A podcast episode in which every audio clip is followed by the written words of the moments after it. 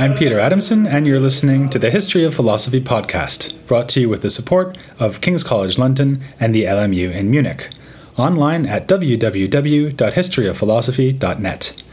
Today's episode will be an interview with Richard Cross, who is professor of philosophy at the University of Notre Dame. Hi, Richard. Hello. So, we're going to be talking about the Trinity and what various medieval philosophers suggested as ways of understanding the Trinity. But before we get into that specific issue, I wanted to ask you something more general, which is about sameness and difference. And the reason I want to start with that is that the Trinity seems like it's really a problem of sameness and difference. We want to say that there are three persons in the divine God, and these three persons are somehow distinct from one another, but they're also somehow the same or identical because the Father and the Son and the Holy Spirit are all one God. Would you say that's a fair assessment of the problem, first I, of all? I would say that's a very fair assessment of the problem. And the thought that there might be some notion of sameness that's distinct from the notion of identity is probably a rather odd thought, but it's a thought, I think, which um, a number of medieval philosophers had, and oddly enough, they by and large worked it out exactly in the context of thinking of the theological problem itself. So, whereas we might come to that particular distinction between sameness and identity in a very different way, they came to it from that angle. And here's, here's the thing in a nutshell. We might be inclined to think that um, sameness and identity are the same relationship, but it looks like there are common or garden cases where it might not be. And one example which crops up frequently in the literature, I forget who originated it, um, would be the example of a bronze statue.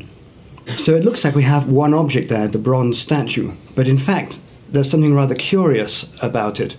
Uh, because we can melt the bronze down and the statue is destroyed, but the lump of bronze is, seems to be the same lump of bronze, so it turns out that the lump and the statue have different, as we might say, persistence conditions, and that suggests very strongly that they're non-identical because things things which are identical have all the same properties, and these two things seem not to have all the same properties.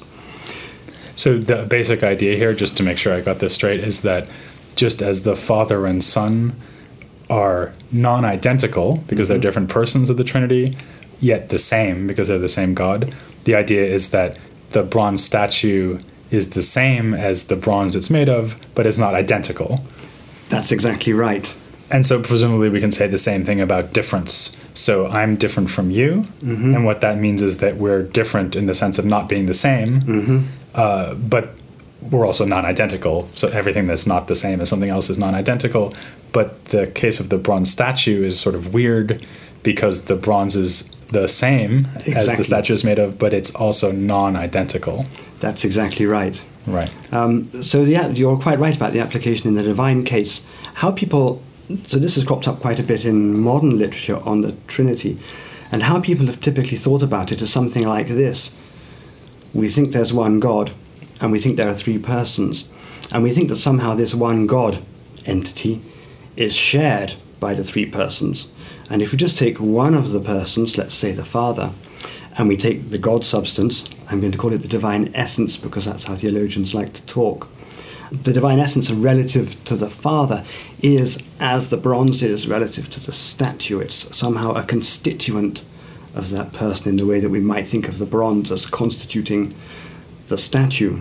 The difference is, and uh, some people think this is a, a terrible wrinkle, even if you can make sense of the notion of sameness without identity, is that the, the, divine essence, the one God entity, is supposed to be able to constitute three persons simultaneously, which we don't think of so much in the case of the statue. We think with the bronze, it's just constituting the statue.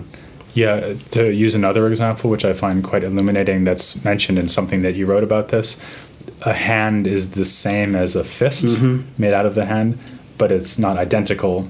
How can we tell? Well, because sometimes my hand unclenches and it's no longer a fist. Mhm. But we can't really say that the same thing happens in the case of God because, of course, there's never a time when God is the Son but not the Father, Mm-hmm. or vice versa. Yes, that's exactly right. And the divine case is hard for another reason as well. If we think about the statue, the bronze and the statue, and we wonder what it is that distinguishes the bronze from the statue, we might think, well, it's what we might say, we might, might call a modal property. It's uh, that the bronze can be melted down and survive, and the statue not, and so it's a can be kind of property. So people who are inclined to think that the bronze and the statue are in fact identical would be inclined to think that you couldn't have things differing merely by modal properties. Now, in the divine case, I mean, so um, let me say a bit more. Nobody thinks that the modal property is anything like a quality that is, as it were, super added to uh, the, the, the lump. It just sounds like a different way of describing the same thing. In the divine case, there's another difficulty which is analogous to that, which has got to do with divine simplicity. So a lot of theologians are inclined to think that, well, the three persons, since they're non identical, must be distinguished by something. But theologians after Augustine are inclined to think that there's nothing in God that explains anything, right, that explains any of the predications we might want to make in God, other than the divine essence itself. So a bit like the modal property in the statue, it looks like, you know, you've got a difference without a difference. And they think that they can say that. And perhaps their case is no harder than the case of the statue uh, and the bronze. But it does sound harder to me because if you want to say that the divine essence explains fatherhood, sonhood, and spirithood, Mm-hmm. that would be as if the bronze explained why it's a statue of a human, a statue of a horse, and a sphere. Yes, that's exactly right. And so um, some theologians in the Middle Ages thought that that really was just too mysterious, that you just couldn't have that amount of uh, lack of explanation. And so some theologians, starting really with Scotus, and then people following him, thought that what you would have to say is that whatever distinguishes the divine persons from each other ought to be as real as the divine essence is. So now we have some kind of complexity or composition, which is the price that gets paid. Still within the context of sameness with and without identity. But in this case, the non identities are explained, right? The, the, the distinctions are explained by additional properties or forms added on to or plugged into, as it were, the divine essence. That's actually not that mysterious on the face of it. I mean, I'm a single human being, but I have more than one property, right? Mm. Yes. So I'm bald, I'm bearded, I'm a philosopher, to take sort of standard examples I like to use about myself. And I wouldn't like to say they are true, but not all of them. But in fact, they are. But right. Quite. Uh, well, we know you're a philosopher. yeah, at least that. Uh, so th- I have these multiple properties, and we don't have any difficulty with that. So, but I guess the difficulty is what's the explanation for the different properties. So the explanation of my having a beard, whatever it is, it's not the same as the explanation of my being bald. That would be pretty strange, right? Because it would explain both why I have hair and why I don't have hair. Yes. um, and they're certainly not the same explanation of why I'm a philosopher. And these, so were there? You you were saying that there are medieval theologians who wanted to say that it's the same explanation that explains why God is both a father and a son. Yes, I think, I mean, it's very controversial to think this. I think you might find this in Aquinas, for example, because the standard idea, the standard theological idea, is that what's supposed to explain the distinctions between the persons is they're being related to each other in certain ways. That is to say, that one is a father and the other is a son, and those are relational predicates. And then you make a very plausible move, which is that we shouldn't think of relations as anything like forms or properties, right? Super added. They're just ways in which two things are towards each other. So Aquinas might well say, well, you know, the relation is nothing over and above the essence. And as soon as you made that move, you've got exactly the position that you were just describing, which Scotus thought was just absurd. Because it doesn't do enough to explain the difference Yeah. between the persons. Precisely so. It seems like in general there's a Scylla and Charybdis kind of model Mm-hmm, here, where on the one hand you don't want to violate divine simplicity, Mm-hmm. but on the other hand you don't want to deny the real difference between the Trinity. And so, is it? Would you say that is generally the case that the different theological solutions flirt with one or the other of these two dangers to a greater or lesser extent? Yes, I would. I would say that very much. Historically, you find the, the complete simplicity view largely in Western theologians after Augustine. I think the Eastern tradition generally was never as wedded to that.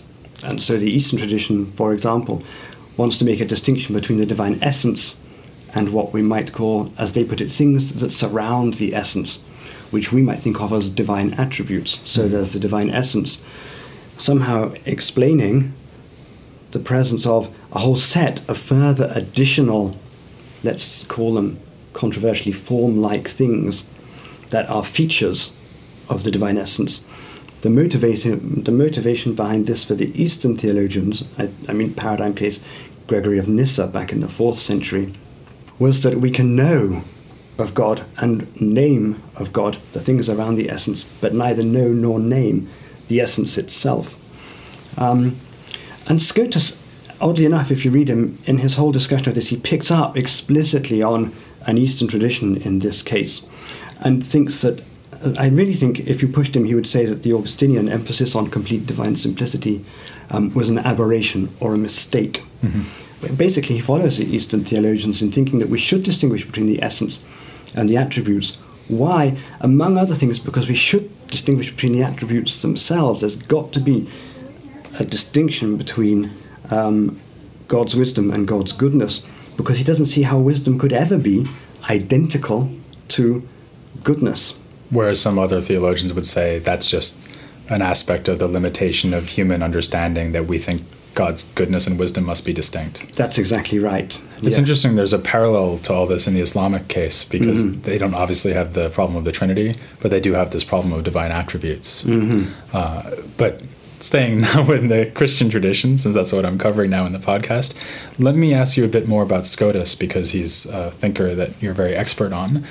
It's from what you've said so far about Scotus, it seems to me like the danger he's flirting with is going to be what might be called tritheism, mm-hmm. the, the idea that we've got three gods. We've succeeded in distinguishing the Father from the Son from the Holy Spirit, but oops. Yes. Now there's three things instead of one, or maybe it's even worse. Maybe there's four things, yes. like the three persons plus the divine essence. Yes. Or maybe there's even seven things. Yes. Maybe there's the three persons, the property that individuates each mm-hmm. of them, plus mm-hmm. the divine essence. And yes. maybe we could go on, but anyway, more than one. Yes. So how does he seek to avoid that consequence? Yeah, so in other words, the worry is that we've, we've secured non-identity, but the price we paid is non-sameness. Yes, exactly.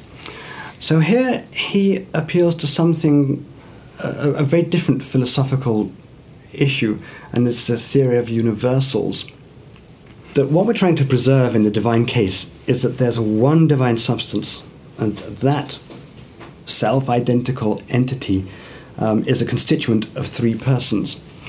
Now, Scotus thinks that there's no other case where you would have three substance like things, persons, constituted by one and the same substantial unit, right? In this case God or the God entity, whatever we're going to call it.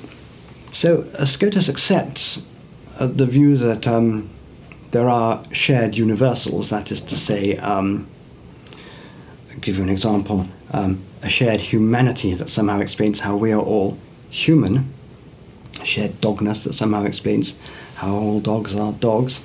But he doesn't think that in the creaturely case, that item, humanity, dogness, whatever it might be, has numerical unity. He thinks it has some other kind of unity, let's call it specific unity, that falls short of numerical unity. And so, of course, what we now can say in the divine case is aha, here's something that seems to be a shared property that has itself numerical unity and identity, which wouldn't be the case uh, for creatures. Now, why would one think all of these things? He thinks we ought to posit such universals in the case of creatures because he thinks he needs an explanation or a ground for the fact that, say, all human beings resemble each other in certain salient ways. He thinks resemblance couldn't be a primitive property. He thinks that um, it couldn't have numerical unity because if it did, there really would be some sense in which we were all the same thing, because we would be in exactly the kind of relationship the divine persons are. And self evidently, we're not. And here's the argument um, the divine persons aren't capable of doing distinct things because their actions somehow are all fundamentally um, attributed to or explained by the numerically singular divine essence, whereas we palpably can do different things. He thinks that the divine persons all share the same mental life. It's a rather curious thing, but it's a very common theological view. Um, because fundamentally, their mental lives the mental life of the divine substance entity. Whereas clearly, we don't have shared mentality or shared activity. Right. But isn't it still the case that the Father begets the Son and the Son doesn't beget the Father? So isn't that something the Father can and does do that the Son can't do?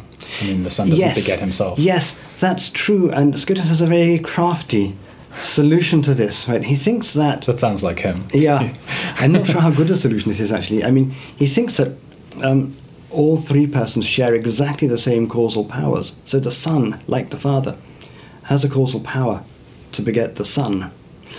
Um, and the only thing which happens is that the Son is there's a, a, necessary block on the Son's ever exercising that causal power, because that would make him a self cause and nothing's a self cause. But he has the power. He has a necessarily unrealizable power. Exactly so. that does sound like Scotus. It does, doesn't it? Okay, th- that's all good. The only thing is, I- I'm not really seeing how that saves him from tritheism because the mm-hmm. com- in fact the comparison to universals mm-hmm. exacerbates my worry. Yes. So if we take you, me, and Buster Keaton, mm-hmm. we've got three human beings. Uh, we're not the we're the same yes. because we're all humans. But the whole point is that we're not the same human being, and therefore we're not identical. Yes. So, how does the comparison to universals help him say that the persons are non-identical but still the same? Because in, if we have three humans, we have both non-identity and non-sameness. So, the universal comparison seems to actually suggest that there are three things rather than one thing. Thank you. Yes. Well, then at that point, so the universals thing is only um, an analogy, okay? And Scotus, some theologians do talk about things like universals in this context. I don't think Scotus ever uses that word for the divine essence, but because his preferred word for what we nowadays would label universals is things which are common. And what happens to things which are common is that they get shared out in different ways. Um, and so the idea is that human nature gets shared out by being somehow divided up into numerically many um, instantiations, whereas the divine essence doesn't get divided up in this way. So, on a purely technical point, well, we should say the analogy is to something that's common and not to something that's universal. But I still see the, the force of the worry. And I think at that point, Scotus would go right back to where we started from by saying, aha, well, here we have a case where there's a relationship between the divine essence and the divine person. That is akin to the relationship between the bronze and the statue, right? And so we've got s- sameness between the essence and the person mm-hmm. secured. And we simply iterate that. I see. So it's The- like he wants to use the comparison to universals to explain the diversity or the non-identity, but he wants to use the comparison to the bronze and the statue to get the sameness. Yes. So if you could hold those two things together in your head at the same time, then you've got the Trinity. Yes, well, I think he had a capacious head. he could probably hold it all together quite nicely. Right. Actually, that that leads me to a more general question about the Trinity, which is something that's always fascinated me about the subject, which is that all of these philosopher theologians, not only in the medieval period but in late antiquity, already with Augustine and Boethius, and after the medieval period, there's so many discussions about the Trinity, and they're trying to make sense of the Trinity in some way. But on the other hand, it's also supposed to be in some level a mystery. Mm-hmm. And so something that uh, always strikes me about it is that not always, but most of the time, what they want to do is explain the Trinity to a very high degree, mm-hmm. but leave something unexplained so that it can remain mysterious. Is that what Scotus is trying to do? So, is there anything that he thinks remains somehow beyond our comprehension about the Trinity, or does he really think that he can give a rational account of what the Trinity is and why we should believe in it. Um, he, he certainly thinks that there's no mysterious surd, as it were, left over. I think he's got he thinks he's got the whole thing mapped out very nicely, and he thinks he's done it just by using metaphysical apparatus that is just part of his general toolkit for analysis of the material world. So he thinks he's got a theory of, let's say, the kinds of substance there could be that's maximally general, that uses the same analytical tools at the divine level and the creaturely level. Um, and I think he thinks he's just got the whole thing licked. Hmm. And so another slightly different question, though, is one thing to give a rational account of the Trinity, Mm-hmm. and it's another to tell us that God is a Trinity. Yes. So maybe we can make a distinction here between how we discover that God is a Trinity, namely through revelation, and then whether we can use reason to account for that. Would he say that we could use reason to discover that God is a Trinity, or is that something we only know through revelation? Well, in most medieval theologians thought it was something you only knew through revelation, and you can understand why they might think that. There were some um, who thought that, you know, rational reflection on some aspect of the created world could lead you to an argument in favor of the doctrine of the Trinity. The, the famous example is the 12th century theologian Richard of St. Victor, who started from, well, the datum that God was love. Let's suppose you could get that datum by rational reflection and not by revelation. He then thought you could show um, that love requires something, an object, right? That gets you two persons. And that perfect love requires those two objects themselves being united in their love for a third object. And that exhausted the kinds of love there were. So that would get you, right, the three objects that you need to make this relationship work. And Scotus doesn't accept that argument. He does have some. Um, he has some other rather bizarre arguments about the kinds of production that there could be. Scotus thinks that, that we could show about God that he's supremely perfect. Um, and he thinks that amongst great making or perfection inducing properties is being productive. So he thinks that you might want to say God's necessarily productive. Well, the most perfect kinds of production would be something which resulted in something that was equal to yourself, supposing especially that if you were that you were an infinite being like God's supposed to be. And he thinks that there are necessarily just two kinds of production. One that is automatic and not the result of desire, and another which is, whether automatic or not, the result of desire. That gives us two kinds of production. He calls them natural and voluntary. Um, and the most perfect being would be most perfectly productive, that is to say, would produce an image of itself by natural production and an image of itself by voluntary production. And hey presto, Oh, look. that gets you three. So the Father is the producer, the Son is the thing produced Exactly. naturally, and the Holy Ex- Spirit by voluntary. Exactly action. so. And again, you'll notice that he's got that just from reflection on what he takes to be necessary structures that we can, necessary metaphysical structures, or in this case, um, structures somehow, yeah, call them metaphysical structures, that we can just glean by observing the world, right? Do you think that that was controversial? Did did other people react to philosophers like Scotus by saying, "Hang on a second, you're trying to explain too much about this with reason"? Um, no, I don't think they minded that. A lot of them did mind about the distinctions that he between, let's say, the divine essence and the attributes, or the divine essence and the distinguishing personal properties. A lot of them minded about that because they'd been taught, I think, from Augustine onwards, that you really shouldn't posit that much distinction in God. I think Scotus could quite reasonably retort to them, well, really, if you can't have that much distinction in God, how, how on earth are you going to have three persons? So he'd basically just push back and say, Yeah. uh, you're insisting on simplicity so much that you're going to ruin the doctrine of the Trinity by saying that there's identity between the Yes. persons and not just sameness." That's exactly right. I mean, it was clearly controversial even when he was alive in Oxford around 1300. He first of all states that there must be this kind of distinction in God between the essence and the distinguishing properties. And he says something like, I forget the exact words, you can doubt it all you like, but that it's so, my intellect has no doubt. A couple of years later, he puts forward exactly the same view.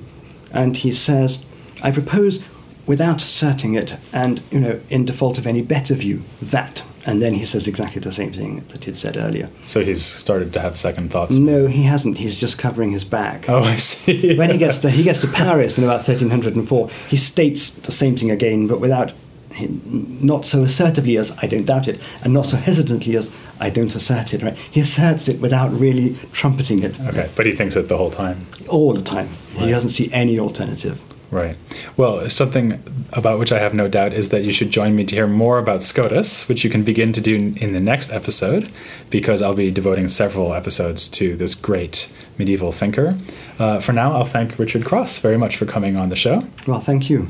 And please join me next time as I start to look at Duns Scotus. That will be after the annual summer break, but we'll be back in September here on the History of Philosophy without any gaps. Ilice eris para minus, altis